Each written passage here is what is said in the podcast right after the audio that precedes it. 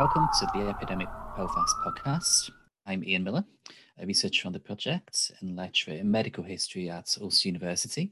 Epidemic Belfast is a public history and medical humanities learning resource. It aims to map changing experiences of infection and disease for individuals and communities in Belfast from the 19th century to the present day. Uh, and this is uh, the final episode. We, we've gone through a lot of ground on the series. We've gone through cholera in the 19th century and tuberculosis, all the way through the therapeutic revolution of the 20th century, polio, thalidomide, AIDS. And, and for our final episode, we're, we're delighted to have Professor Louise Dubras, uh, Dean of the Medical School at Ulster University, uh, and also GP. Well, welcome to the show. Thank you very much. Uh, could you please introduce yourself briefly and, and maybe explain your, your various roles within the medical profession? Yes, yeah, um, of course, Ian.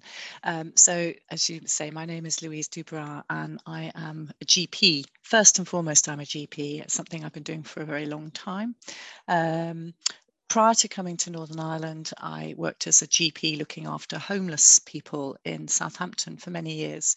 But now I work one day a week um, as a GP at a practice in the city of Derry, Londonderry. And um, this is very much a, a deprived inner city practice.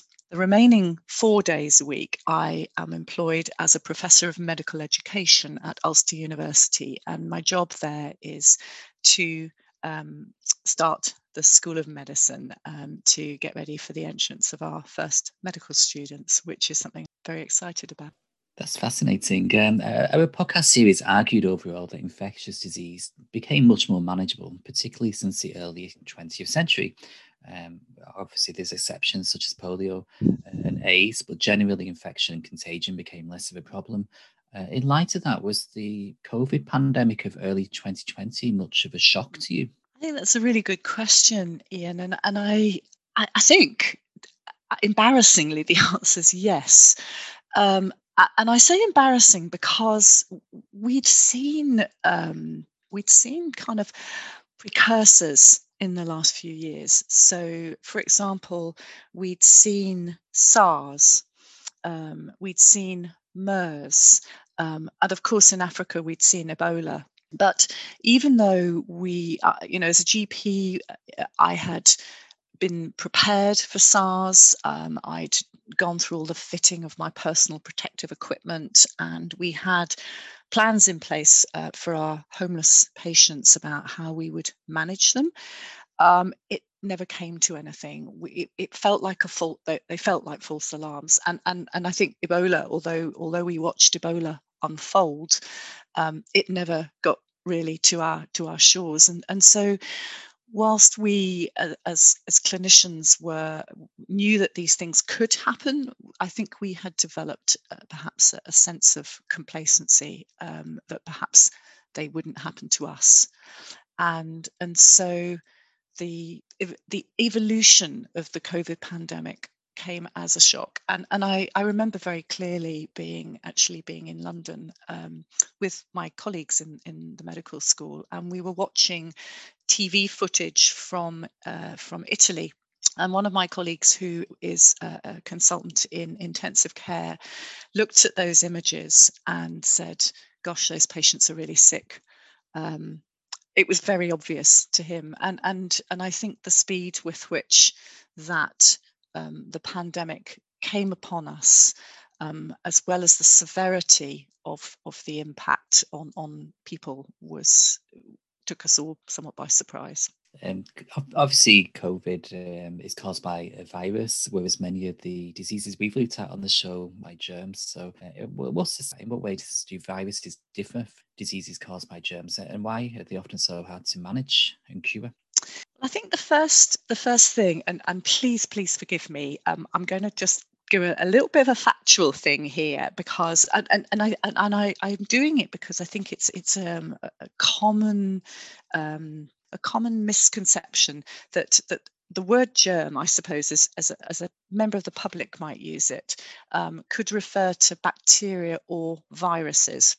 And I think the, the diseases that, that you've talked about tuberculosis, cholera, and so on, tend to be bacterial, although not necessarily typical bacteria either, but we won't sort of get into the microbiology of it. But I think that the, the main thing about about those pathogens, those disease causing agents, is that they are relatively stable genetically.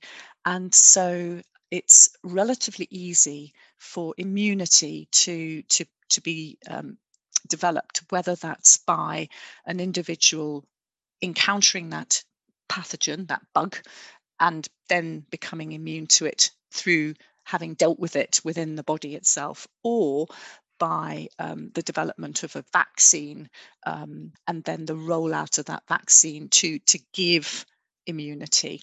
It's it's relatively easy to get on top of those things, either by just having a mass vaccination program or by um, having a sort of manageable level of that condition in the community. It's the sort of thing that perhaps you'd have heard um, friends talking about chickenpox parties, um, you know, where where actually parents are keen to to get their kids all together to all get chickenpox because then they know that they know when they've had it and they can do it when they can look after them and so on.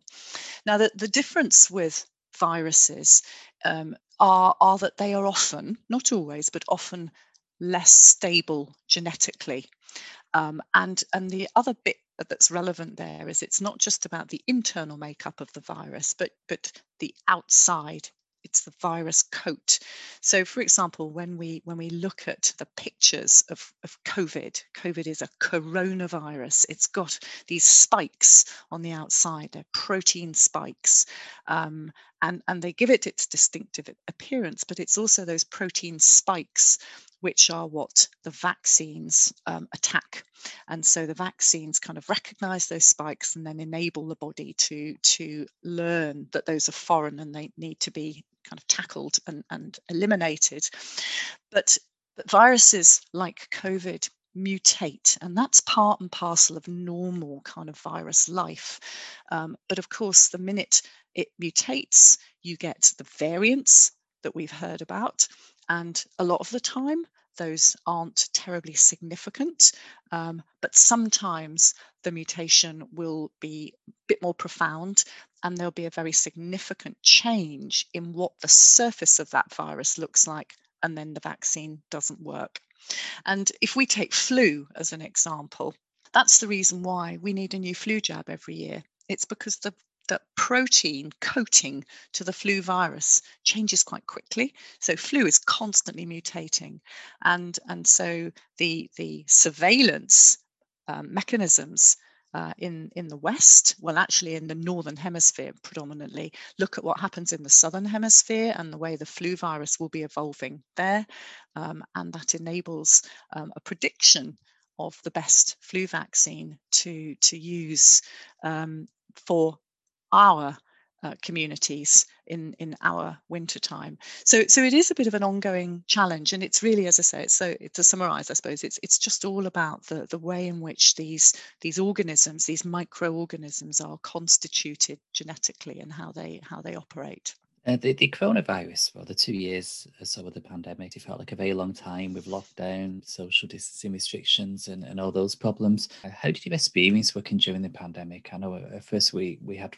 quite favourable infection rates compared to at least UK and Ireland, but, but in 2021, the situation in Northern Ireland seemed to worsen. So, how, how did you experience all of that as a key worker? Well, it, it, it was probably the most challenging work I've ever done, I think, as a as a GP, and and I, I, there's been a great deal published about it in in the medical literature, in the GP literature, but I think uh, from a very very personal perspective, it, there was this there was a total upheaval, uh, a total reversal of of how we worked. General practice traditionally is is pretty open access to patients. The doors of the practice are open. Patients obviously have to make appointments to see us, but by and large, we, we are very accessible to, to our, our patients. And, and even for listeners who think, well, it takes me a month to get an appointment with my GP normally, it would take an awful lot longer to get an appointment with a hospital. Um, and, and we changed we changed from that to to having signs on the doors that said stop don't enter. Um, we had uh, literally uh, our door was locked and we would only let people in by prior arrangement and and and we really didn't physically see people face to face at all um, our work was done predominantly with telephone consultations video consultations um, it felt very uncomfortable um, making um, management decisions for our housebound patients um, without seeing them as often as we normally would. Um, of course, we still visited people, um, but we did far fewer than, than we used to. Um, and I think the other thing that I found particularly difficult was the the frequency with which we were getting information updates, and those were either information uh, about um, the illness itself, uh, and, and there was new learning day on day sometimes, uh, but also information about how we were configuring our services. And, and so, and, and I think the other thing is actually that um, behind all of that, we, we are people and we have families. And we were separated from our families and our loved ones. And and I was separated from my grown up children. I was separated from my elderly parents. Um, and and so we were fearful. You know, I think we were fearful for our patients, we were fearful for our families. Um, and honestly, I think there were times when when going to work, um, there was a level of, of anxiety about what we were facing. And, and I certainly remember my first shift in the in our local COVID centre.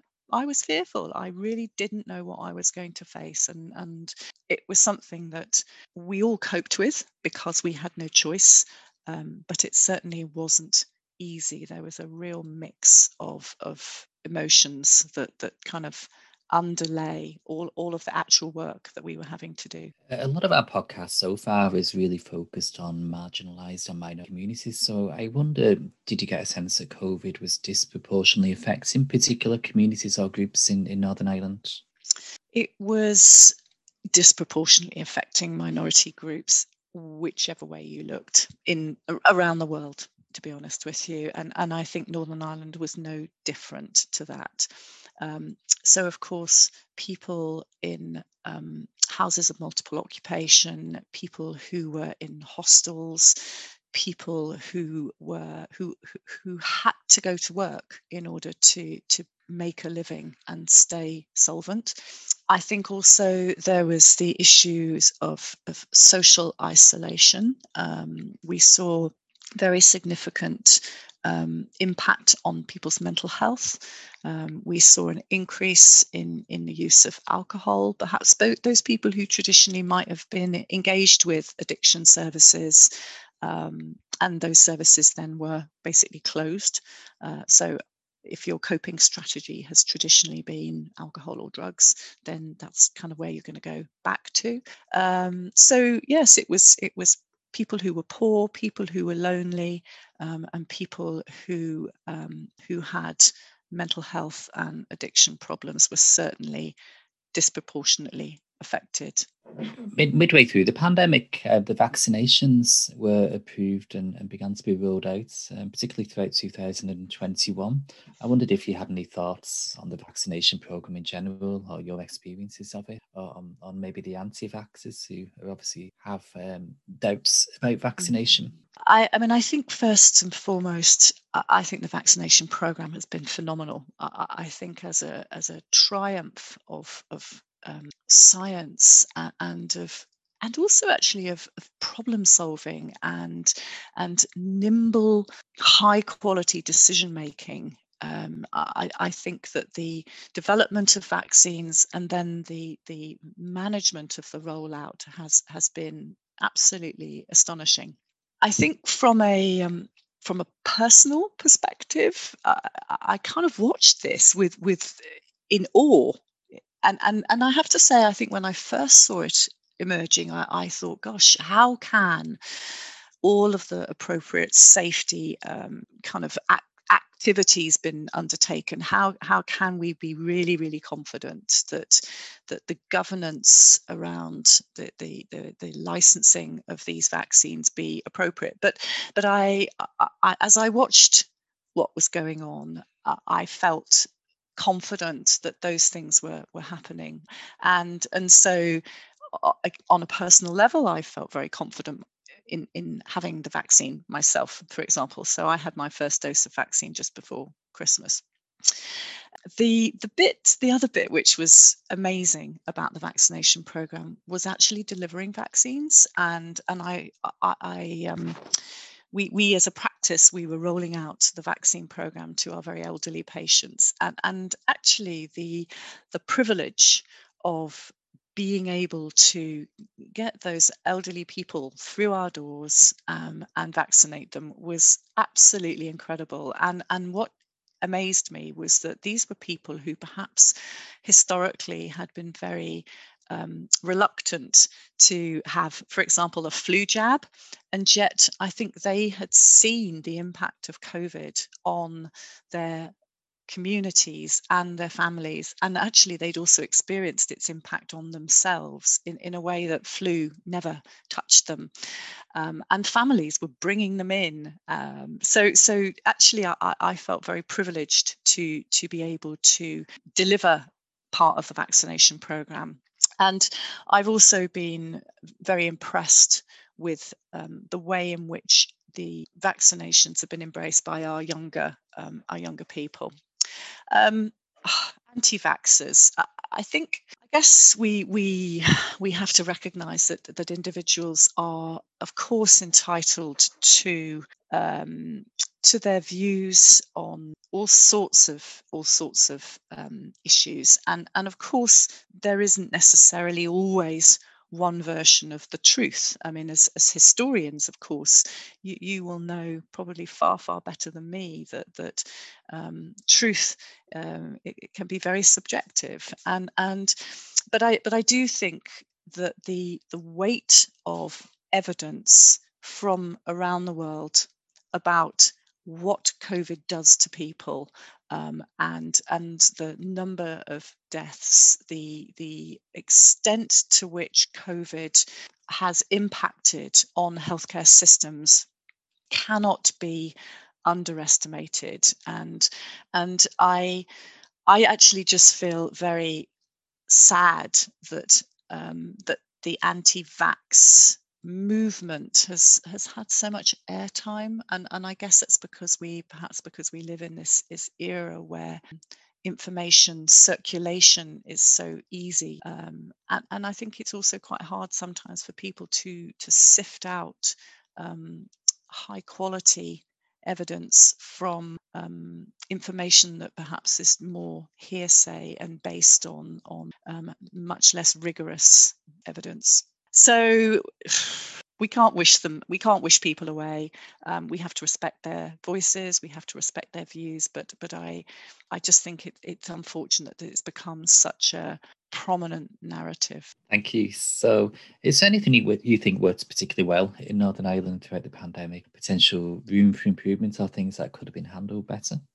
I think the things that went well, um, actually, I think the fact that we're a relatively small community here helped us. I think the sense of family helped us. Um, it meant that um, when my colleagues were um, reaching out in, in the media to young people and and and kind of in, sort of asking young people to think about their parents and their grandparents um, in, in in in therefore moderating their behaviour. I think that hit home in a way that it maybe wouldn't have done where there were more extended families perhaps elsewhere in the in, in the United Kingdom. And and I think one of the other things that went very well uh, again, probably because we're a relatively small um, healthcare system here, was, for example, the establishment of COVID centres um, throughout throughout the, the north, and and that enabled us as GPs to um, establish very safe spaces where we had well trained nurses and and GPs in a location to see and assess patients. So, so those things I, I thought particularly worked, worked particularly well. I think that um, we were no different to the rest of the United Kingdom with a couple of things that could have been better. Um, and I, I, guess I would highlight um, the, the management of, of discharge of patients to care homes and the number of um, cases of COVID and the number of deaths in, in care homes for the elderly. I think that was very, very sad. Um, and I think the other thing that we all struggled with was the was access to adequate PPE. I, they'd probably be my main headline things. This is a, the very final question of the podcast, so I thought it might be appropriate to, to think and look towards the future. So, could you tell us more about Ulster University's new medical school and perhaps how COVID may have changed all your vision for that? Mm. Well, the, the, the School of Medicine um, and, and, and beginning to train doctors uh, is something that's been brewing, for want of a better term, for well, I've been here for three years now, and and it was it was interesting because I think when when COVID struck, um, I was very conscious that those involved with decision making um, at a political level were going to be very preoccupied with managing the pandemic and uh, therefore would not want to be thinking about about whether or not a medical school should be uh, should be established. But actually as the pandemic progressed i began to think that actually there was no time that, that would be a better time to to commit to training more doctors than a time where doctors were so obvious, um, so obviously vital in in the response to to the pandemic. Um, so so in some ways, I suppose uh, it, it, it, was. I, am trying to pick the right word to use actually, um, but but I think it, it was something good that could come out of something so awful in terms of my my vision for the school my, my, my vision for the school has always been that it's about training community focused globally ambitious doctors who are academically ch- capable change agents. Um, and that hasn't changed uh, I, I, I, look back at that vision regularly, frequently. Um, and actually, I think one of the things that we have seen is the need for health services to work in a multidisciplinary way, for there to be considerable interdisciplinary cooperation, but actually also to be nimble. I used that word earlier, but to be nimble, to be able to take on new challenges and effect change. So, so uh, my vision for the school hasn't changed at all. But just to uh, to outline very quickly what it will be, um, we will be running a graduate entry degree program. So that means that um, it's uh, we we train our doctors over four years rather than five. Um, they come in with a prior degree, and that degree could be a biomedical science subject, but it could equally be history, or music or geography. Um, we very much welcome the diversity of individuals who we recruit in that way, recognizing that each of them brings a, a particular perspective to, to the holistic care of patients. Um, so we take our first students on the 23rd of August 2021 and they will graduate as doctors in June of 2025 um, and they will learn in general practice, they will learn in hospitals, and of course, they'll learn on campus. I could probably take an hour telling you all about it, but that's perhaps the best succinct overview of of what we're of the threshold on, on which we're standing. Louise, thank you so much. That was a fascinating interview and, and such a fitting end to, to, our podcast series, which I hope all our listeners uh, have enjoyed listening to. Uh, well, thank you very much, Louise, for joining us today. You're very welcome. It's been a, a, an absolute privilege. Thank you for inviting me, Ian. Thank you for listening to this episode of Epidemic Belfast. For more information, and to read articles related to today's episode, as well as other ones in the series, you can visit our website www.epidemic-belfast.com.